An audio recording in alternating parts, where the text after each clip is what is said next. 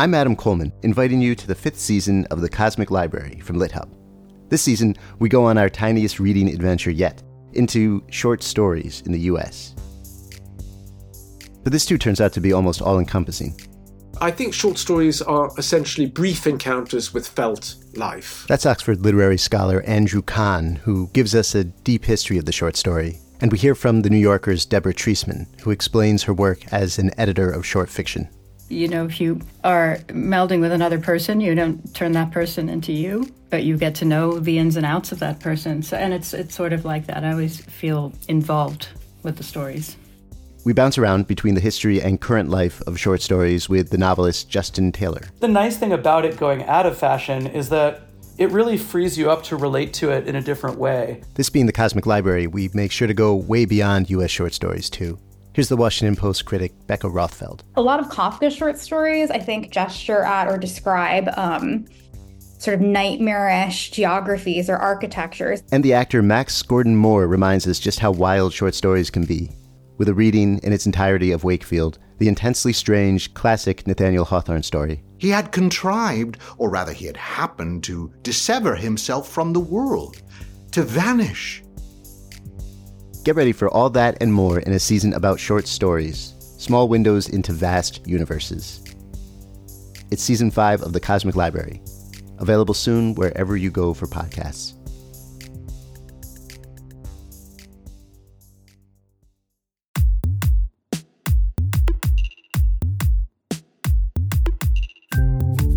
Hello, this is the Fiction Nonfiction Podcast from Literary Hub, where we believe that every issue in your Twitter feed or on the evening news has already been tackled somewhere in literature. I'm Whitney Terrell, the author of the novel The Good Lieutenant. And I'm Vivi Ganeshanathan, also known as Sugi, author of the novel Love Marriage. So the last few episodes of the show have, in one way or other, focused on the war in Ukraine, or Russia's invasion of Ukraine, and war generally, which both of us write about. That's true, but both of we both have connections to war, but our connections to war are actually pretty different. I write about the Sri Lankan Civil War because of my family's connections to that history, but you actually went to Iraq as a reporter. And sometimes listening to you, I've tried to imagine what that was like. How did you imagine it before you went, and how is it different from what you pictured? Well, we actually are going to talk about a lot about that in this upcoming interview. So there's a part in it where I will talk about that. You know, it was not at all what I'd thought that it would be, and it was quite. The thing that I actually found most frightening about being a reporter and about war generally is how mundane it seems when you're at risk of dying. Like how boring it is. And yet you understand there's an existential risk in this moment, sitting on this bus, on this particular road where Iraq was a particular kind of war where the greatest risk was from roadside bombs. And so those were random. There wasn't anything that you could do to sort of, there were some things, but there was still a roll of the dice there. It wasn't like if you had been super prepared, you would be safe. You know, there was a randomness that I thought was shocking. Well, it seems like this is reaching a whole new level again with what's going on in Ukraine. I mean, sort of like you say, like it's not like if you try hard, it's going to necessarily go your way, right? Which is, I think, a thing that people were struggling with. Ukrainians are trying very hard. I mean, well, it's also sort of like the pandemic, right? Like it's not a meritocracy who gets the virus. And so I think there's a way in which our brains can't quite, at least my brain, can't always track with that. I'm always like, but if I work really hard and I'm good, maybe things won't turn out well. Well, I think writers tend to be that type of person. You're like, okay, you know, writing is itself a risky profession, and you think, all right, but I've made it in this profession. I can use my wits. I'll be able to figure things out. And confronting a situation where that is not necessarily going to be the case, just as Scott Anderson in our previous episode was talking about, that was what he felt like in Chechnya. So, you know, a journalist in that environment is at a lot of risk, and also like confronting the limits of what they can control, I think, which is what's hard about that. Being in a war is a situation where a writer confronts the limits of what they can control. And that's what's happening right now in Ukraine. I mean, we have had multiple journalists killed there recently. There are going to be more journalists killed there. Journalists are being targeted, I think, specifically in Ukraine because Putin doesn't want images of the war to get out, you know. And so we have developed a show today to talk about the risks of reporting in conflict and what some of those journalists in Ukraine are facing now. And we have a fantastic guest here to discuss the topic with us. Putsata Reang is an author and journalist whose work has appeared in The New York Times, Politico, The Guardian, Ms., The Seattle Times, and The San Jose Mercury News, among others. Putsata was born in Cambodia and raised in rural Oregon, surrounded by berry farms when she and her family hustled to earn their middle-class existence. Putsata has lived and worked in more than a dozen countries, including Cambodia, Afghanistan, and Thailand. In 2005, she received an Alicia Patterson Journalism Fellowship that took her back to Cambodia to report on landless farmers. Her forthcoming memoir, which will be published in May by MCD Books, is called Ma and Me. Its story explores the displacement experienced by children of refugees and the emotional exile that comes with being gay. It also includes Putsata's time as a journalist and as a journalism trainer in Afghanistan. Putsata, welcome to the show.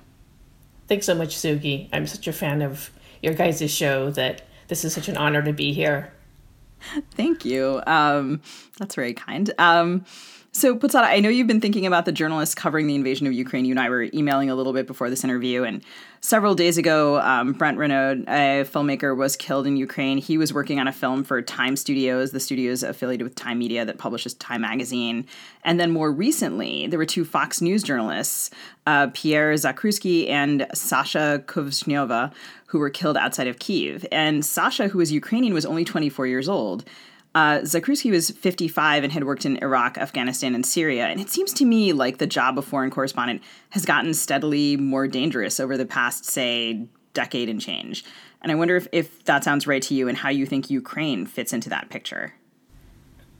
You know, it's hard for me to say whether increasingly foreign journalists are at greater risk or that the work that we do is more dangerous, because certainly there was a lot of danger when, say, for example, Elizabeth Becker was in my own country, in Cambodia, trying to cover the communist Khmer Rouge regime in 1977, 2 years after the Khmer Rouge took over. And there was a scene in the book she wrote later from that experience when the war was over, where she talks about an armed gunman entering the hotel room where she and two other journalists were staying, and he started shooting. And the only way she survived was by hiding in a bathtub. And so I don't know if this is a situation where the journalists that we're hearing about now, that these are just more high-profile cases, and that's why we're hearing about them, or whether this danger has always existed, but perhaps we haven't heard to this extent or to this level of journalists dying on the job, working overseas. And, you know, certainly one of the things I will say is that no doubt about it, being a foreign correspondent anywhere in the world at this moment in time is extremely risky. You know, I think a lot about, you know, you talked, Sugi, about, you know, the dangers, particularly within the past decade. And for me, I would even dare say the past couple of decades, because if we go all the way back to Daniel Pearl, who died in 2002, when he was lured by Islamic militants into a trap and eventually brutally murdered. At that time, I was a young journalist at the San Jose Mercury News, already with ideas that I wanted to become a foreign correspondent. And when the news of Daniel Pearl came out, it certainly gave me pause, but it also in some way kind of hardened my resolve to go do this kind of work, because it's so important and so critical that journalists shine a spotlight on these very dark corners of the world. And then I think about, you know, just more recently, you know, we have the case, I heard Jason Rezaian, who was picked up in Iran, working there as the bureau chief for Tehran for the Washington Post. And he was there for 544 days, I think is what it was. Now, luckily in his situation, he was released. He's alive and well, but that fate didn't happen to other journalists. I'm thinking of Jamal Khashoggi, who was brutally murdered assassinated in 2018 at the Saudi consulate in Istanbul. And again, a situation where he was lured to the consulate.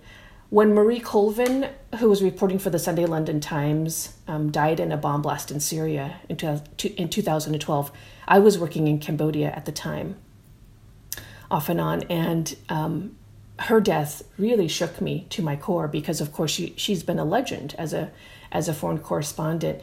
And so I think we can point to these very high profile cases in which journalists working abroad have been killed.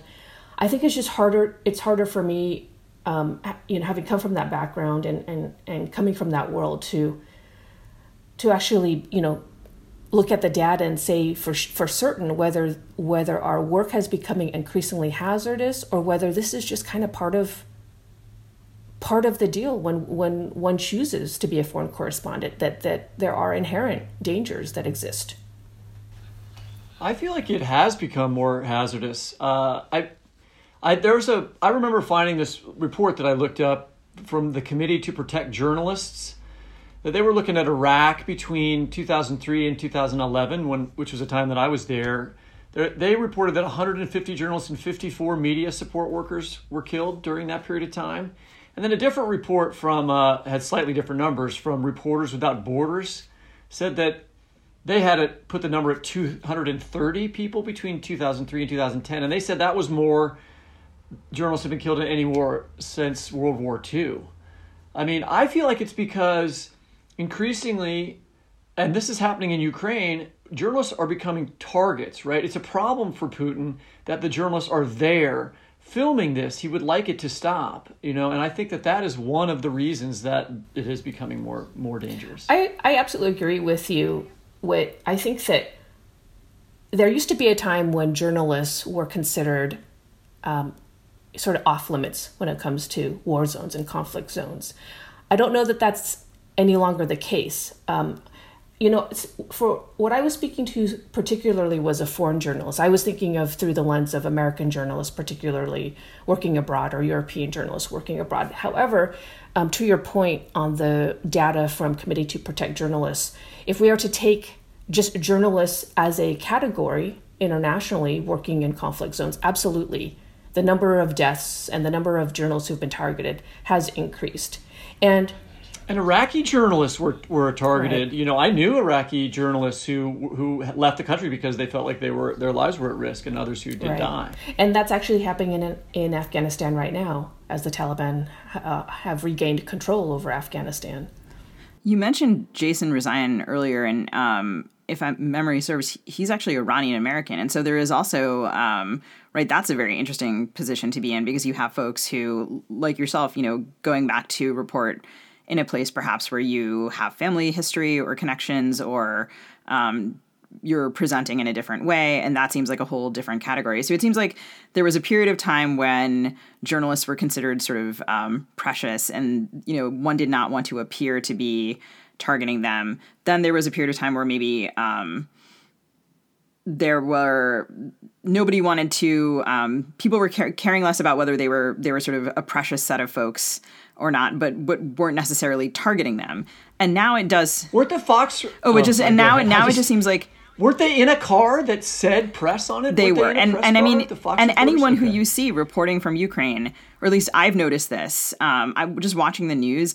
I feel like I'm watching people report in helmets that say press really large. And actually, when I have seen coverage from other places around the world in other years, I haven't necessarily seen that. I feel like these signs are getting bigger and bigger, sort of like almost like this visual cue of increasing alarm, because Putin is not going to consider necessarily, right? Whether someone is a journalist or not. And I mean, it's not just the question of I'm not going to target you intentionally. There's the next level, which is I will target you intentionally, as you note, or like I will force you to leave the country, which is what, the Sri Lankan government, had many journalists leave at the end of the war. So there are like all of these different levels of respect, and then the actual journalist turning into active target seems like a completely different level. And you also mentioned, Marie Colvin, who's a total legend, who had also covered Sri Lanka and who, as I recall, had lost an eye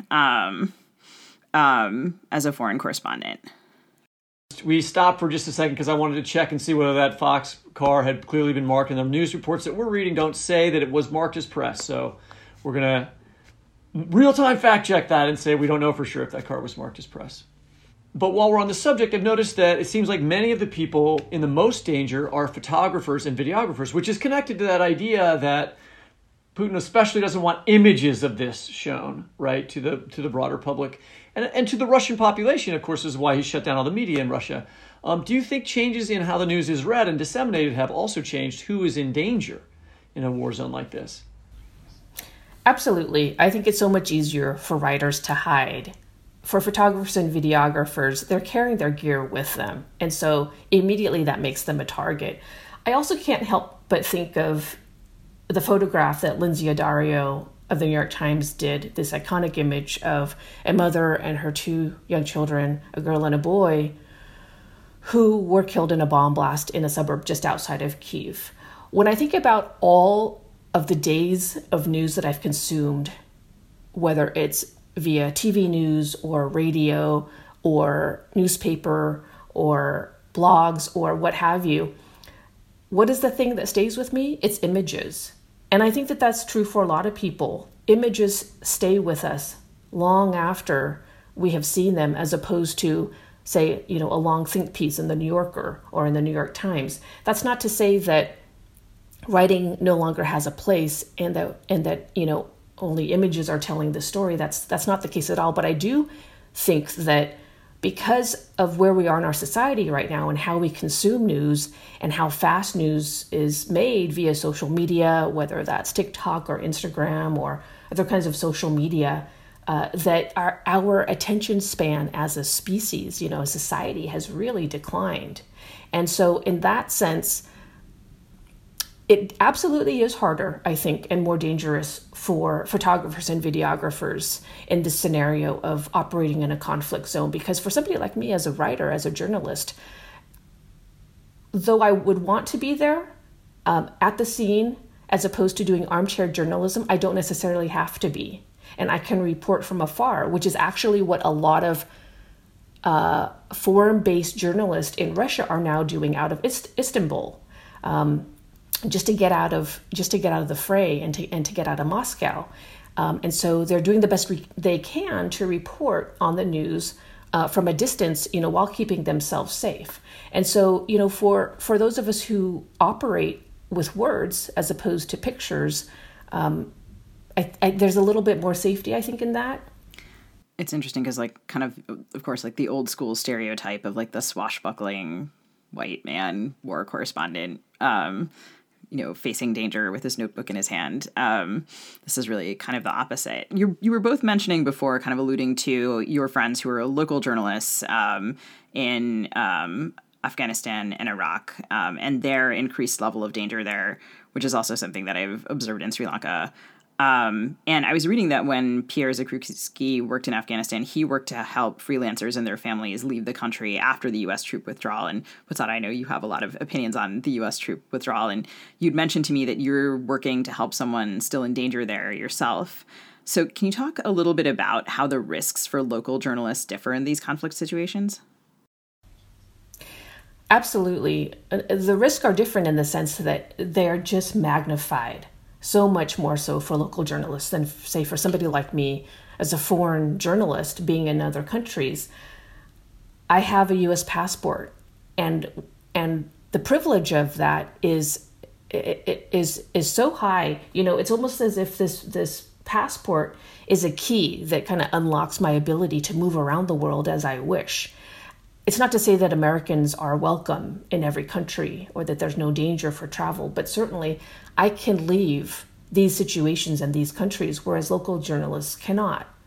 And one of the things that I'll never forget when the Taliban took over Afghanistan once more in August of last year was that one of the journalists who I worked with and trained in 2008 in Kabul sent me a photograph of our class on the last day of class.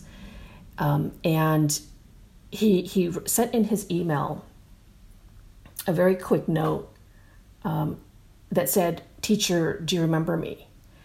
And it was so it really caught me because, 40 years prior to this moment, when my family was in Corvallis, Oregon, building new lives after fleeing the genocide in our country, my father received a letter in the mail after the Khmer Rouge were ousted by the Vietnamese army. And it was a letter by his half-brother that started with the line, "Brother, do you remember me?" And so in a lot of ways, my father's feeling of obligation to help family members come to America has now, 40 years later or 45 years later, been echoed in my own feeling of obligation to help others who are in a similar situation. And the journalist in particular who I am trying to help and have been able to get support from family and friends to be able to at least send him a little bit of money to buy food and basics for now. This guy has a double target on his back because he is both Panjshiri and a journalist. And the Panjshir Valley, of course, is the area of Afghanistan that has been the most, I would say, combative toward the Taliban. And, extremely resistant to the Taliban. And this has historically been the case there. And so, immediately when the Taliban took over, Panjshiri people, anybody who was Panjshiri like this journalist, were absolutely terrified and continue to be. This journalist I'm helping continues to be in hiding. And it creates a real dilemma and conundrum for those of us who are foreigners and have gone to countries to report or to help journalists, report on their own stories, because at the end of the day, we can catch that last flight out of a country, whereas local journalists cannot. This is their country. They have to stay. And that was also true and has been true in Cambodia when I worked there. So I'm curious about the journalism training job, because when I was getting ready to go to Iraq, I couldn't get any papers to spot, to say I was working for them as a freelancer. I wanted to go to write this novel, but because they were like, you have to go to this training center and do these things. And I was like, and they're like, it costs $3,000. And I'm like, I don't have time for that. I can't do that. I ended up going with a really weird, it was a very weird story. I went with the Engineering News Record, which was a paper published by a magazine published by McGraw-Hill, but they had done a lot of reporting out of Iraq. So it was an engineering story, believe it or not. And they gave me my press credentials and I went, and I ended up writing a story for the Washington Post.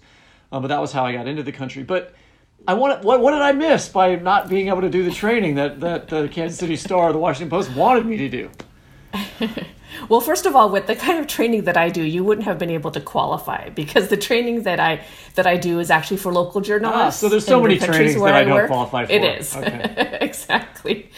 I worked with an organization called Internews, and specifically the work that we did was to train journalists in whatever countries we were living in, and specifically conflict and post-conflict countries in various topics of journalism. Sometimes it was political reporting, sometimes it was investigative reporting, sometimes it was health reporting or environmental reporting. And so the work that I did, or that, as that Internews does, and that I did specifically as what's called a resident journalism advisor, is to train local journalists in sort of the international standards of journalism. So what does it actually mean to report and write a fair and balanced news story? What kind of research is required? How many sources should you really get? It was that kind of training. I think the kind of training they wanted me to do was the kind of training that you did in the story. We're going to read actually a passage from this where you did some conflict training when you were in Afghanistan. That's in the book, right? Okay. It is. Yeah. Yeah. Did that work? Did you feel like that was worthwhile? I think I was so much in shock that if I had to take any skill that I learned from that moment, I probably would have completely blundered it. That particular training was really meant to help foreigners understand or actually operate quickly in a moment's notice and in a very crisis situation. And so we were taught things like CPR, just things like triage, how to even, how to figure out who to save if you're in a position to help save somebody and who not to. But it was a pretty intense experience for me. I wonder if you could read a little bit to us from a section of the book that includes that experience. I'd love to do that. There's a chapter in my memoir called Afghanistan, and it really goes through that little interlude in my life where I decided to go report or be a journalist in a war zone. And this chapter actually stands in juxtaposition to a previous chapter in the book in which my family is packing to leave Cambodia and to leave the war. And in this case, I am packing to go to a war. And so this chapter is Afghanistan. What do you pack for war? You make your best guess and go. You tuck into a suitcase a pair of black combat boots, tunics tailor-made to fall above the knees, scarves large and long enough to cover your head, things you never needed to own until now, things to make you modest in a country and culture that are not your own. You slip pictures of your family into a side pocket. You bring your camping headlamp and a few loose books. You get there, and it doesn't take long. You find yourself running for cover. You hear a blast that shakes the earth. Kaboom! To your left, a man clutches an open wound on his chest, slumped against the wheel well of a car on fire. To your right, a woman lies on the road with orphan shoes, broken glass, and chaos everywhere around her. Red heat licks at your arms and face. Every corner you turn, disaster. You freeze, the thing you're told not to do, the thing that is dangerous in war, being so afraid or in shock that you are rendered perfectly useless. Keep moving, a voice instructs. Triage, triage. If you find no sign of life, move on. The next few minutes become a blur. Check his pulse, make a tourniquet for her wounds, drag those bodies away from the blaze. You scramble from victim to victim, making dubious decisions about who gets to live and who is beyond saving. It's all guesswork deciding who is worth saving. The thought of it makes you nauseous. This isn't real, you repeat. Your mind understands, but your body is already hijacked, tense with things it knows, things that live deep in your bones, like danger and fear and the undertow of anguish that follows. You were told about this day in a memo your supervisor sent out. This is hostile environments awareness training, a fake war professionally built within a real war so that you can practice how to exit alive. As your colleagues chuckle at the chicken blood smeared on faces and spilled onto the floor, and the writhing bodies overacting in pain, you stand numb at their side. An ancient pain blooms in your body. Fight, flight, or freeze. Your body goes berserk, your legs twitchy, your fists clenched, your stomach churning. You will have nightmares for weeks after the simulation, your body incapable of calm. Thank you very much.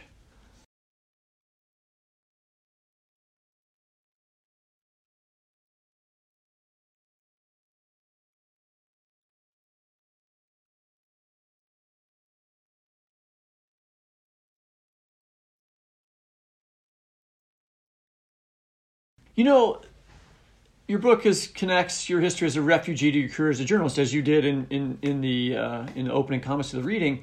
I was thinking about a particular passage from your memoir when you are back home. By back home, I mean back home in your mother's country, and you visit a Khmer Rouge torture facility that's become a museum. And I wonder, to some extent, you know, if reporting on the horror of war, desire to do that, could have been connected to that moment. I think that absolutely it was. When I look back, I see the dots so clearly connected in that way. That moment when I was 16 years old, the very first time I visited Cambodia, and I was with my mother. When we got a tour of Tuol Sleng torture prison, which was a high school in the middle of Phnom Penh, the capital of Cambodia, turned torture prison by the Khmer Rouge, where roughly 18,000 people were tortured to death. among the people who died at Tuol Sleng were journalists.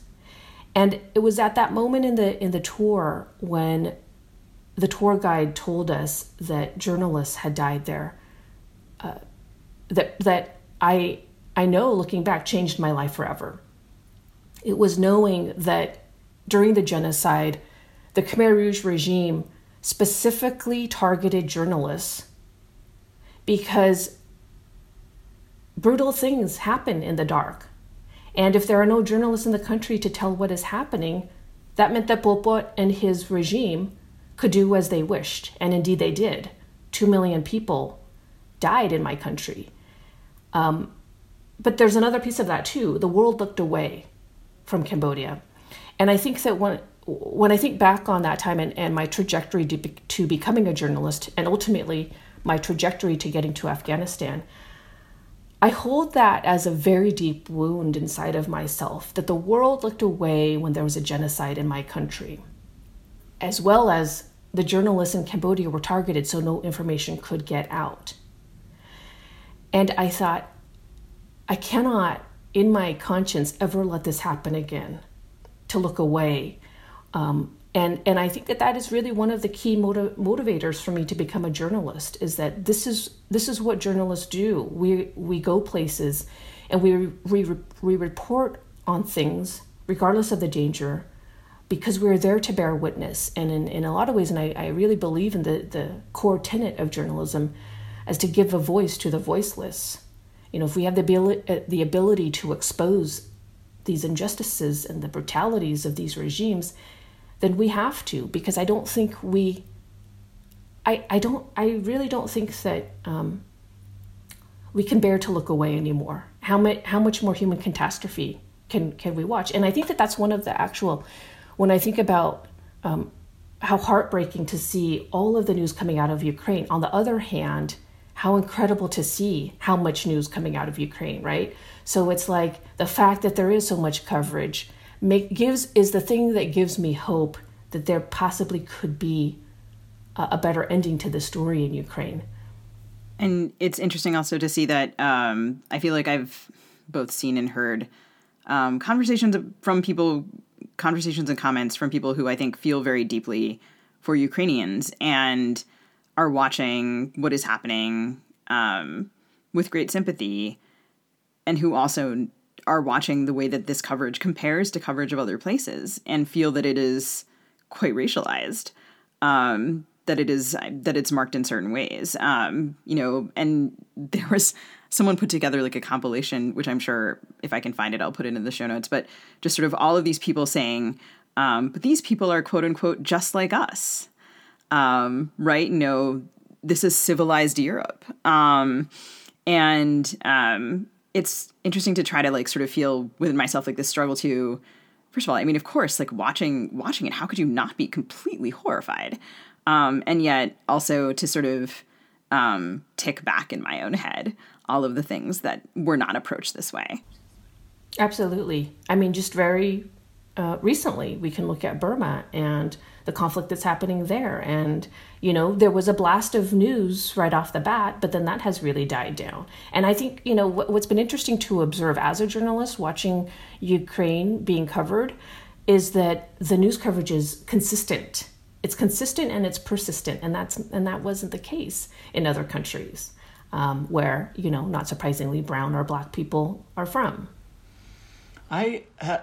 When you talk about the desire to tell stories and give voice to the voiceless, I mean, that was the reason that I wanted to go to Iraq, because I was opposed to the war and I wanted to participate in criticizing it, to be honest. I mean, I thought, I've talked to or had friends who were affected in bad ways by the Gulf War. But when I was there, before I went especially, And then when I was like going to do something that I thought might be dangerous, with which there were many things to do, I would think, you're an idiot. You're arrogant for thinking that you should give voice to the voiceless. You should be at home writing about the suburbs. What are you going to tell your kids? You know, I had a very young son when I went the first time. You're going to tell your son that you were giving voice to the voiceless when you end up dead and he doesn't have a father? I mean, there was another side to that for me that was extremely difficult and not very romantic, right? And that you write about it, exactly the same thing in the passage that you read. And I wondered if you felt that too. Like, yes, okay. I mean, I had to keep checking, like, this is the thing I'm doing and this is why I'm doing it. But there were times, and then even for me afterwards, because I had problems writing the book, when I was like, I shouldn't have done it. You know, I talk about, I absolutely, with everything you say, I feel that echo inside of me as well. I talk about how I was not in Afghanistan for long, but I was there long enough. And what I realized only after the fact was exactly that, how stupid a decision it was. But I'm also of two minds of that. Because one of the things that I do wonder about myself, and I don't have the answer yet, but it remains a question, is that for those of us who come from experiences and countries of war, are we just perpetually drawn to conflict? Is there something in us that needs us because it needs that, because that is what we know? But what I realize too is that when we make decisions as writers or as journalists or as artists, to go to another country in these very dangerous and fragile situations and volatile situations, the decision that we are making also impacts so many other people in our lives. It impacts our families, it impacts our friends. If we have children, it impacts our children. At the time I was in Afghanistan, I don't have children and I didn't have a spouse, but my decision to go there impacted my mother particularly. I think the greatest, because what she told me before I left was, we took you safely from war. Why do you want to go back to that? And what I found out later was that while I was in Afghanistan for those 4 months, she called one of my aunts practically every day and cried, just terrified for me. And same with my siblings. They were worried to death. I don't think I could make that decision again. I think it's too hard. It's not a decision that we make where the consequences are ours to bear alone. No, the sadness if something does happen to us and the grief of that is something that is borne by and must be carried by our family and friends. I don't know, Sugi, I don't think you know this, but somebody sent me a CNN clip of Matt Gallagher, who was in Ukraine training soldiers. He's a writer who's been on this show twice. And I just thought, oh, fuck, don't do that. You know, I really did. I'll tell him that. He'll be upset when I say that. But he probably felt the same way, you know. But he mentioned that he has a very young son, you know. And I'm sure there are lots of extenuating circumstances. And he was in Lviv and they're already out, you know, because they didn't run the film. But there's a scary part to it that I always want to make sure everyone understands, you know. It's really scary. Lindsay Addario has children. And when she was interviewed about being in Ukraine, I'll never forget, she was asked something along the order of, I can't quite remember the question, but it was something in the spirit of, was it worth being there? And what she how she responded was, I thought, so telling. She said, I don't know, ask me in 3 months. Ask me when I can be reunited with my family. And because we don't fully know the consequences of our decisions to enter these kinds of situations until long after the fact. It's been 14 years since I left Afghanistan, and I'm still dealing with the PTSD from it. That chapter that I read earlier was the very last chapter to be revised in the book because of the fact that I hadn't yet reconciled that experience. I just kind of shoved it under, deep inside, because it was too painful and emotional to deal with that moment in my life. I just didn't deal with it. But that PTSD manifests in different ways. And now it impacts my relationship with my wife in different ways. And so those are the kinds of sort of aftershocks that follow when we make these kinds of decisions. So Putsata, you also write about being gay and how that affected relationships with your family. And I wonder if you can talk about how that might have affected your, say you were going to Afghanistan, you were deciding to go to Afghanistan now, how you might think about that. If I was deciding to go to Afghanistan now, I absolutely would not go under the Taliban. And that's because what I know of Afghanistan now to be LGBTQ is to be, you know, is a crime under the Taliban in Afghanistan right now. It wasn't the case when I was there in 2008 under a Western-backed government. And so I think the stakes were a little bit different. But, you know, certainly this question brings up that added dimension of not only, you know, are we a foreign journalist, but then if you are a queer foreign journalist, you know, does that raise the stakes in some way? And I think I really truly believe that it does depend on who's in power in the country in which you're working in. I was going to ask you to talk a little bit about PTSD. I think that I don't think that we talk about it enough in general. And I think that a lot of the discourse about it in this country, I mean, for logical reasons, is connected to the military. But as you were talking about, journalists experience it too. And there are some really valuable resources for that. I know that, I'm on the center, the DART Center at Columbia, which is has a lot of resources related to journalists and trauma.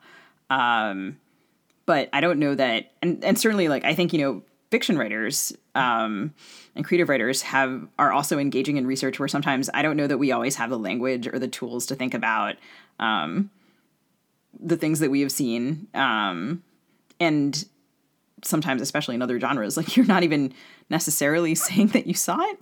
So I wonder if you can talk a little bit about how you have coped with that after coming back. What tools you think there are. And Whitney, I'd be curious to hear you talk about this too, because I know that that's something that has affected you as well. Sure. It was hard for me to transition back to the U.S. after I left Afghanistan. And within that first year, I remember I landed back in Portland, close to my folks. And I remember going to Safeway in my neighborhood, a grocery store, to just pick up bread. And the bread aisle probably had 80 kinds of bread.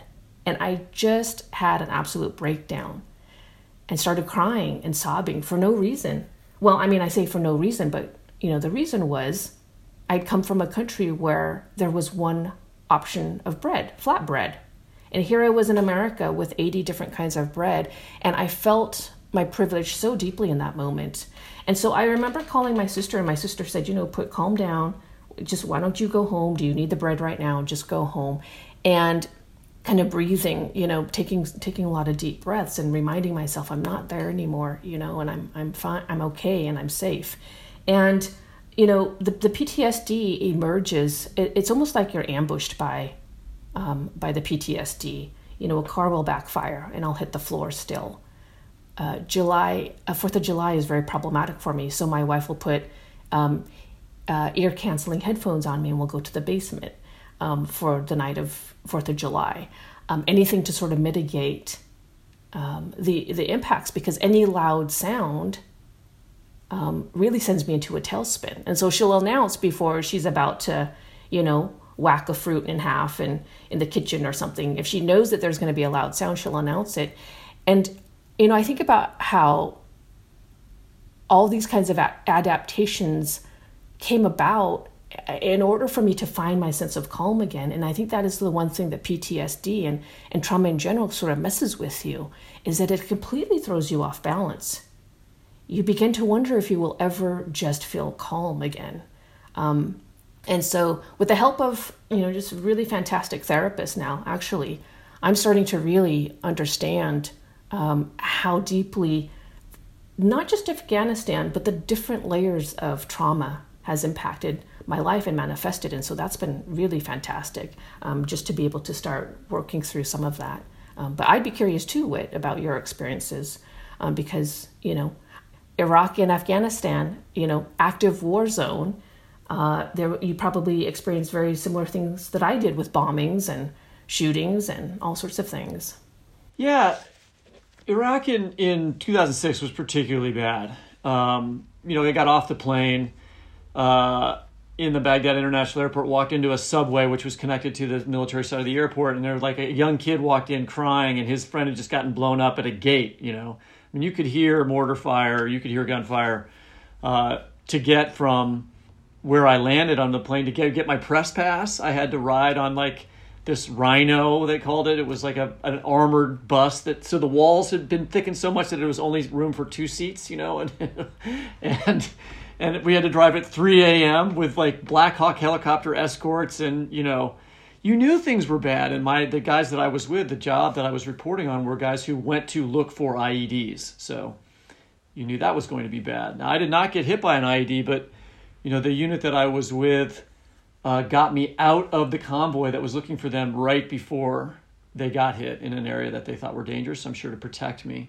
Fortunately, only the blasting cap went off on that IED and nobody was injured, but there were 20 soldiers in that battalion that were killed over the summer, that summer of 2006. And so, but for me, it wasn't physical triggers like you were talking about. I just had massive anxiety that mostly about, and it was like a repetition of, like, I'd had a lot of anxiety about going in. It's like there was a moment when I could have always decided not to go, right? I could have said, you can call up and say, I'm not going. You know, you don't have to go. Unlike soldiers who have to go. And I always am reminded, like, how much their anxiety has got to be much worse than mine, and the people in the country, the Iraqis, and, or in this case, Ukrainians, as we're talking about, you know. Nevertheless, it gave me some insight into how they must feel, you know. I mean, I just kept having this voice in my head that's saying, you're stupid, you did a stupid thing, you've ruined your life, you're never going to be good at writing, it's never going to work. And I quit writing for a couple years, you know. I had to just like, because I couldn't figure out how to write the book. Every time I wrote the book, I would like replay the anxiety that I had felt when I was in certain combat situations, right? And so you can't write a book with your fist clenched the whole time. You know, you gotta be able to have humor and love and feeling in it. And I wasn't able to access that, because every time I would access the material, this voice would start up. They'd be like, you're stupid, you're dumb, you did a wrong thing. And, you know, that just took therapy and drugs and to sort of break that cycle for me. Well, I appreciate both of you talking about that, which I know is difficult, and which I think that especially like our country and our world is at a mental health moment where resources are so thin, and also I feel like I'm just seeing people struggle. So I'm glad that we can also talk about the mental health aspect of it. And I'm thinking, as I say that, about students. Oh my God. And as I think about this also, I'm also thinking about my students. Whitney and I both teach in MFA programs. Many of our listeners are emerging writers. And as I'm hearing both of your answers, I'm thinking about that as well. And I'm curious, Putsata, what advice you would give someone considering becoming a foreign correspondent now? Wow, what a question. I think I'd end on this light note. Goodness. Softball. Right. You know, I think that the answer to that question lies in a couple of things that Whit and I both talked about and articulate in terms of how we felt after we made decisions to go to the respective war zones that we went to. I really am of two minds about this. A part of me wants to tell an emerging writer who wants to become a foreign correspondent, go, absolutely go. Somebody has to tell these stories. But then, of course, the other part of me, and this is the part of me that is years beyond my time in Afghanistan, who's looking back now, and who's still dealing with the repercussions of making that decision to go. That other part of me wants to say, hold on, let's wait a minute here. Are you sure you want to do this? Because it's not just that immediate decision to go to a conflict zone or to go to another country as a reporter. That decision is going to ricochet throughout the rest of your life. And are you prepared to live with the consequences of that decision? Because they're not easy. And even if writers don't go to conflict zones and you are a foreign correspondent, I guarantee you, no matter what country you go to, there's going to be conflict of some sort or another. There are very few countries in our world today that are really, I would say, you know, have 100% peace. And there's just a lot of reconciliation that you have to do and you have to live with. And also, can you live with how your decision is going to impact people who love you and people who you love? Yeah, I would echo all those things. I guess that I would say to them, Is there a way that you can figure out not to do this? And if you can't, okay. You know, I think in the end, for me, I couldn't figure out a way not to do what I was doing. And it sounds like that was true for you as well. I think it was, Whit. And one last thing I will say about that is that very often, this is true for me, I see both as a writer and as a journalist, that part of me feels deeply compelled to do this. It's almost as if it's not even a decision. There's just some other force that's working behind the scenes to say, you're meant to tell these stories. You're meant to go to these places. Well, thank you so much, Putsata, for joining us today for this conversation. We really appreciate it. And Whit, thank you to you, too, for sharing some of these thoughts. And listeners, we encourage you to pre-order, actually, Putsata's unforgettable memoir, which is called Ma and Me, and it will be out in mid-May. And we will have a link in our show notes. Putsata, thank you. It's really good. And it's really good. Thanks, you guys. This was such a fantastic conversation. That's it for this episode of the Fiction Nonfiction Podcast from Literary Hub. This show is produced by Anne Knigendorf. To subscribe to Fiction Nonfiction, please type fiction/non/fiction into your favorite podcast app. We'd love to hear your ideas and feedback. You can reach us at fictionnonfictionpodcast@gmail.com, on Twitter at FNFTalk, on Facebook at FNFPod, and on Instagram at fiction.non.fiction.podcast. In each of these places, you'll find links to our Lit Hub Radio show notes, including some of the readings we mentioned during this episode. You can also find video versions of our episodes on our YouTube channel. Our website, with a full video and audio archive and episodes grouped by theme for educators, is at fnfpodcast.net. I'd like to dedicate this episode to journalists covering conflict around the world, and particularly those who have lost their lives doing that. I'd also like to point our listeners to the Dart Center for Journalism and Trauma at Columbia University, which is a terrific resource. Until next time, take care, happy reading and writing, and we'll talk to you soon.